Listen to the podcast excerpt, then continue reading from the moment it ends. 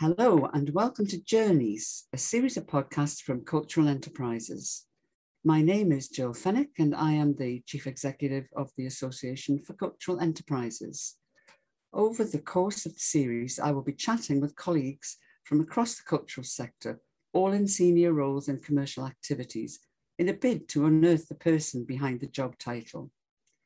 This series was prompted by a reflection on my own journey in our sector, much of which was more by accident than design, and a curiosity about the journeys of others. We'll find out how they got here, what they've learned along the way, and their thoughts on the future of our sector. I hope you enjoyed the series. Our guest today is Kingston Miles, Head of Commercial Development at English Heritage. Welcome, Kingston. We're so glad you could join us. Hi. I'd like to begin with a question about your professional journey. You've had a very varied career, I think I can say. So what brought you into the cultural sector? Um, yeah, I mean, it's definitely been a varied career and certainly not um, a pathway which is considered sort of more traditional in the cultural oh. sector. Um, I have a background in uh, hospitality, uh, nightclubs, events, um, the festivals world, which by its very nature is very transient, and you tend to move through that sector sort of um, chasing sort of promotions and opportunities to grow. Mm-hmm. And I think I was attracted by uh, the job advert for my first role in the cultural sector, which was at the Ashmolean Museum, um, because it played on a number of those sort of transferable skills that you could take from hospitality and events, but really did apply them into, um, into the cultural sector and in a setting which, you know, ultimately felt more settled um, yeah. and was very much nine to five uh, rather than sort of um, the five to nine again that exists within the, the hospitality sector. Yeah. So um, yeah, it was it was a it was a unique opportunity, I guess, to take all of those skills and apply them into the sector. Um, and something that actually I think we see more and more in roles nowadays is that opportunity to sort of transition into the sector. But I think it was one of those those earlier roles um, sort of four years ago or so that, that sort of brought me in, and here I am now. And yet you have a degree in law, I understand, is that correct? Yeah, so uh, studied law, um, absolutely, definitely sort of at eighteen, nineteen thought I was going to be a lawyer. Um, and um, yeah, got to university and sort of fell in love with sort of events and, you know, to an extent, some of which I still get to do now in my current role, but sort of fell in love with with events and nightlife and sort of the social scene that that, that uh, job path provided. I graduated and then sort of carried on not being a lawyer. So that's extraordinary, but uh, I can I can understand it. I'm, I wouldn't like to be a lawyer either, but there we are. I'm not clever enough. So tell us a bit more about your current role with English Heritage then, the commercial development role.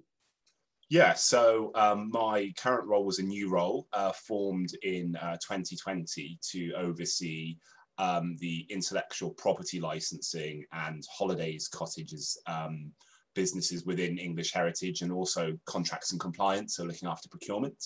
Yeah. Um, but yeah. soon after starting, I picked up responsibility for our uh, venue hire um, and hospitality business, um, mm-hmm. which now also includes filming. So you could look at the role really as sort of an incubator, if you like. You know, it's all those um, areas within commercial where there's a real opportunity to grow. Um, you know, we've got our steadfast retail business and our catering business and our events, um, public events business. And the areas that I look after, you know, in, in years to come will hopefully become sort of as um, as profitable and as sizable a contributor towards the sort of commercial income that we generate as those other areas. So yeah, it's, it's exciting, varied, um, and very much growth focused. And just to uh, remind anyone who is listening who may not know, um, the structure of English Heritage is that it's it's it's now, I believe, after the split a couple of years ago, it's now self-funding, is that right?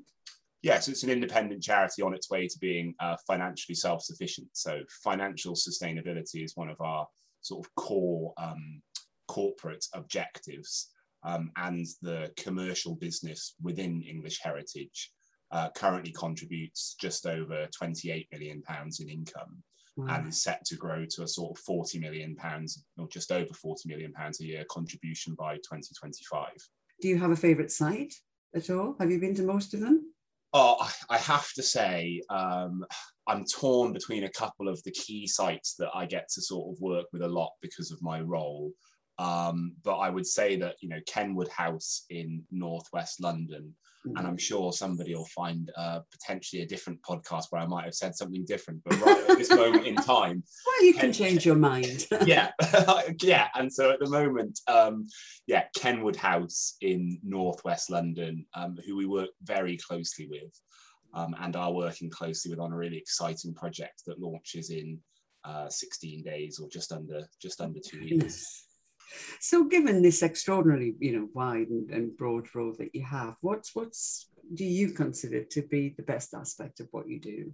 I think I am really lucky and privileged in that I get to bridge the gap between um, this great portfolio of sites and mm-hmm. external partners and sort of the weird and wonderful ideas. And somebody once said, you know, you're you're the head of the glass being half full.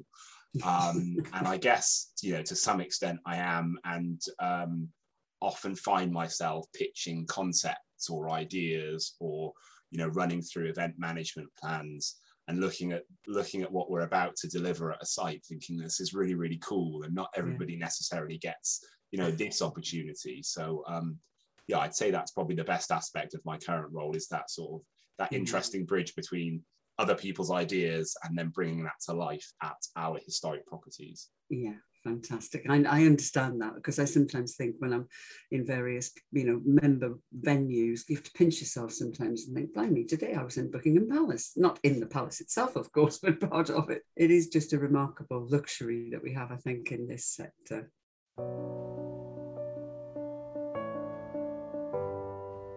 What have you been most proud of? In terms of my career, I think I'm, you know, most proud of, you know, the vision that we've set out to to date to twenty twenty-five, you know, and the, the journey that we're on. I mean, I know that sounds a bit odd to say you're proud of a journey we're only just beginning, but, mm-hmm. you know, it's, it's, um, it's been sort of almost eighteen months in the making, sort of from me joining Right to sort of really bringing this to life um, with the right people in the right place now, and all of the team sort of settling into the, the next four or five years. And actually most proud that that's come out of the back of a global pandemic. And, yeah, and you know, we've still, we've still got this, this vision and this opportunity that we've identified. And I think, you know, hopefully I'll be able to look back in five years and say, look at all the amazing things we did. But they started with sort of eighteen months of, um, you know, daily Zoom calls and planning sessions and team working.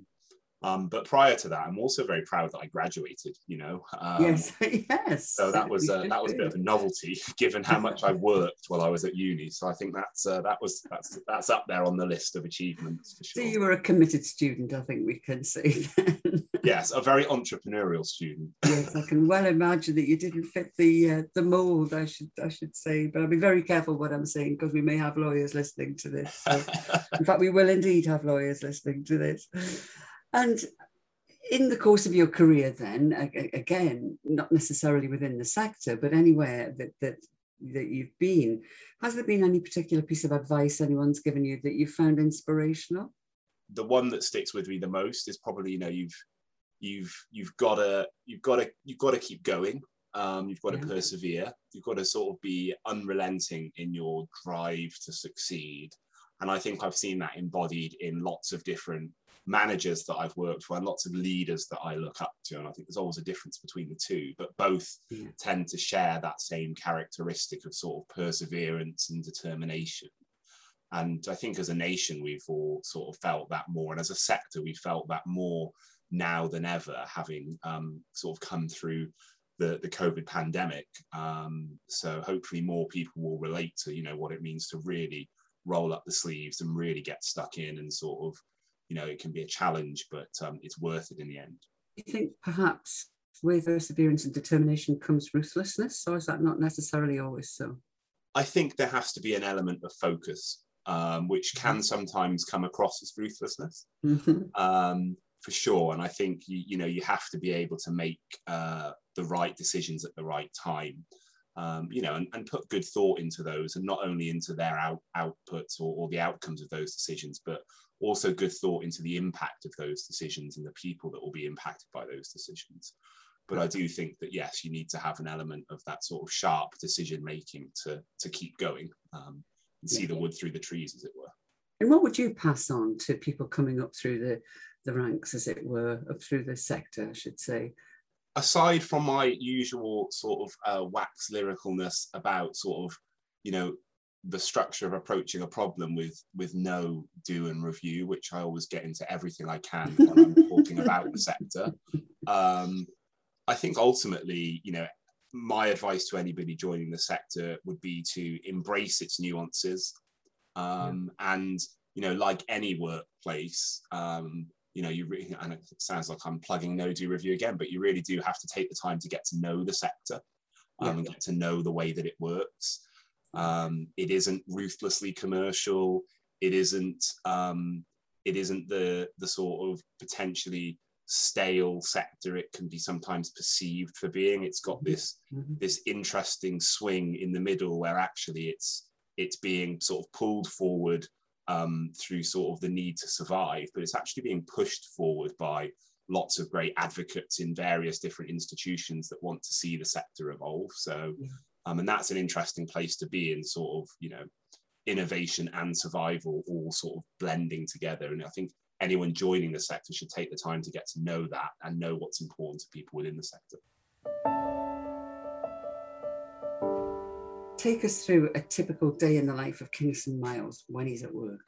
Aside from something that I'm sure most people will relate to, which is sort of countless emails um, and now lots and lots of video calls with colleagues, I think uh, a typical day um, really starts with um, the people, you know, in, in my various teams, and seeing sort of what they're up to and what their requests are and, you know, what do they need from me. Mm-hmm. I tend to sort my inbox in different ways to see sort of what, what do my team need? What does my, my uh, line manager want from me? Um, so it's a little bit of that. It's, it's, you know, and at that point, that's a lot of problem solving, tends to be a lot of problem solving, things that have been escalated. Mm-hmm. Um, and then it can be, you know, anything from reviewing a concept to use our intellectual property on a new product to preparing, well, today was preparing for a trade show uh, next week, to um, sort of generally just being involved in discussions, a lot of discussions around sort of innovation and growth and the future and, you know, how we can do that sustain, you know, sustainably in terms mm-hmm. of, you know, continue to grow over a period of time, but also in terms of, you know, the environment. So out of all the breadth of, of areas that you have uh, under your remit, which one, can you tell us which one is the most um, profitable? Yeah, so I mean, at the moment, um, you know, we we we see, you know, in those business areas and commercial development, we're seeing really good returns in our portfolio of holiday cottages, um, mm-hmm, bolstered yeah. by the sort of demand for U K staycation. And then second to that, you know, our venue hire business, which has again been bolstered predominantly by the requests uh, to use our sites for a variety of things, from sort of some of the large scale events we hosted at the end of the summer, right through to using them as location hires um, with a variety of different sort of production companies. But what the, you know, the common trend between those is, is that driver to need to, or, or have had to stay in the U K. Um, that's meant that, you know, those clients and customers have turned to U K-based solutions um, to meet their needs. So both those businesses um, under my remit are sort of, of all of the businesses currently sort of benefiting the most and the most profitable. But that's not to say that sort of intellectual property and licensing um, isn't profitable. You know, we've got a really exciting program that's, you know, only just started to take shape over the past twelve months, and with the appointment of our um, first licensing agent, um, you know, we'll hopefully see that start to sort of um, break into uh, licensing, and especially as a sort of one of the bigger heritage brands, we're hoping that we'll be able to sort of be up there with the likes of our competitors that have got quite established programs. Would that be more brand licensing? Do you, is, is that yeah. what you're saying? Yeah, yeah, yeah, I understand. Yes, that sounds very uh, exciting if that's not been um, explored up till now, absolutely. You mentioned sustainability um, just earlier on there. Are you able to talk to us about crisps? Or yes, so um, please do. Yeah, so you'd have seen my, I, I posted recently on LinkedIn to say, you'll never believe how many times I've used the phrase, can you imagine the stories a packet of crisps can tell you, but um, it links back to a product that's now sort of in the public domain as being launched. So as uh, part of our brand licensing program, I've been working really closely with a great company called Made for Drink um, and their M D and founder, Dan. And we've been working with them over the past year to create a range of crisps that sort of embody all of our licensing values, from sort of authenticity to, you know, imagination, inspiration and fun, and really nicely been able to work with Made for Drink also around sustainability.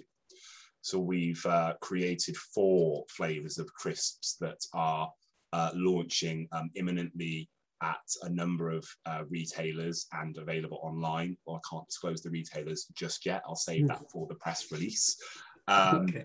But the great thing about these crisps is not only are they sort of, you know, Yorkshire um, grown and cooked potatoes, mm-hmm. it's the, the flavors and the stories behind those flavors. So we have um, English truffle, which is hunted by a truffle dog, uh, dog called Jack.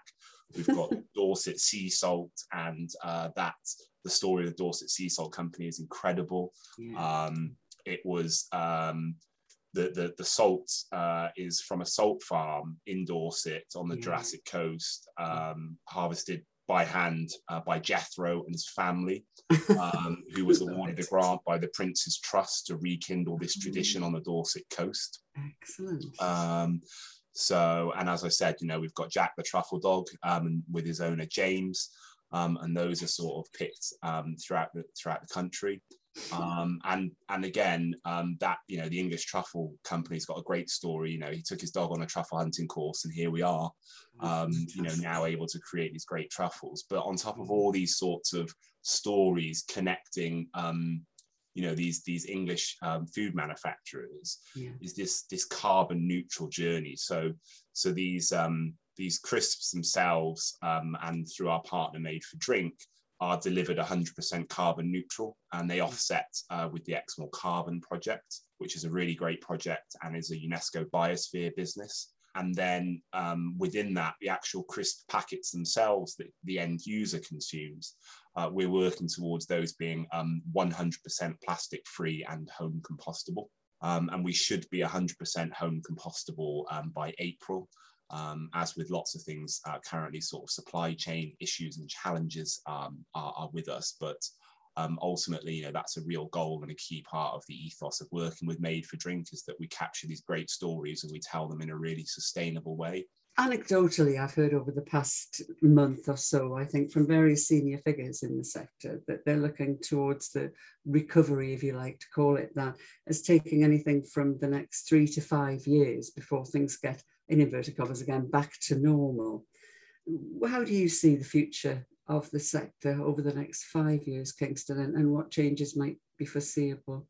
The one key thing we'll see in the sector is this uh, drive to diversify income streams. I think traditionally uh, mm. the sector has really heavily relied on its retail operation, its catering operations, mm. and very much its admissions income. So we've a number of institutions that have built uh, financial reliance. In fact, all the institutions in the sector have built a massive financial reliance on that on-site visitor mm-hmm. and that visitor engaging with their brand on-site. And I think we'll see we'll see a real boom in um, diversification into to licensing um, because yeah. that's probably still very untapped within within the cultural sector. Yeah. And I think we'll also see um, sort of more Um, enterprising solutions, working with partners to deliver events. Um, you know, we'll want to see organisations that will try to deliver more and will need to deliver more, mm-hmm. um, but potentially with less or while spending less um, and in more places. So yeah, I, I definitely think if we look at um, the way that the sector's income uh, is is split across various business types, one would hope that when we look back in sort of five years' time, we'll see a shift away from, you know, predominantly on-site to, you know, to more opportunities to engage with generating income both off-site um, and away from the, the core sort of retail and catering businesses. And very prudent too, actually. I think a lot of us, including very much smaller organisations than English Heritage, scrambling to get online during the the pandemic was um, was certainly the right way to go, but but if, if driven somewhat by panic, you know, um, but I absolutely agree with that. Do you think there might be a change in the visitor, for instance? What I am seeing um, just over the past eighteen months is a shift in, you know, the guests that are staying um, in our portfolio of holiday cottages, yes, in the clients that are looking to utilise our sites for um, As, as filming locations in particular, and as venues um, for sort of large-scale events. We are seeing, um, you know, there's a lot more domestic spend from clients and customers at the moment. And mm-hmm.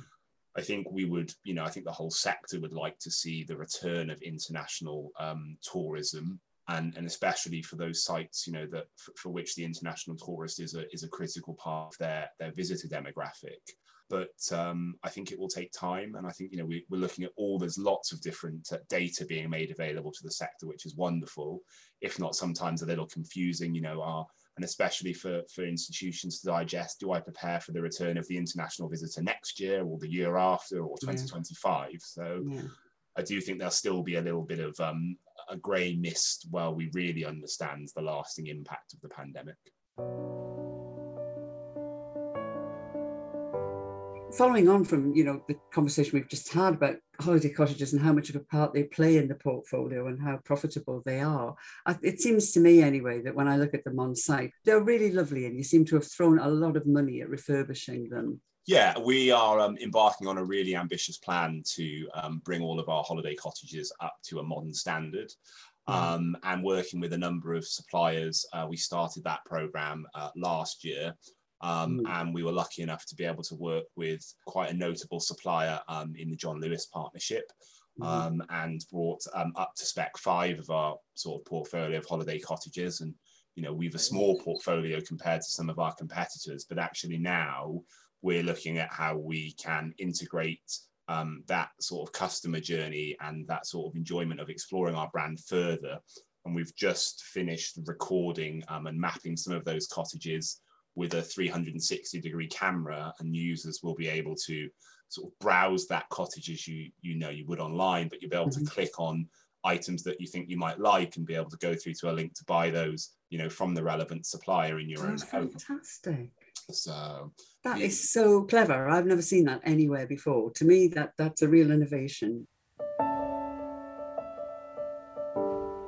What is your favourite work of art and why? There's actually a really interesting story behind um, art and my favourite work of art um, that I can tell you. So um, mm-hmm. I um, ashamedly worked at the Ashmolean for uh, just under two years, but never really got an opportunity to really take in the art, as you you don't. You're sort of whizzing through the museum, yeah. um, and Um, sort of, you see it more as a place of work, if you like, than necessarily um, than necessarily the great gallery um, and collection that it that it houses for the University of Oxford.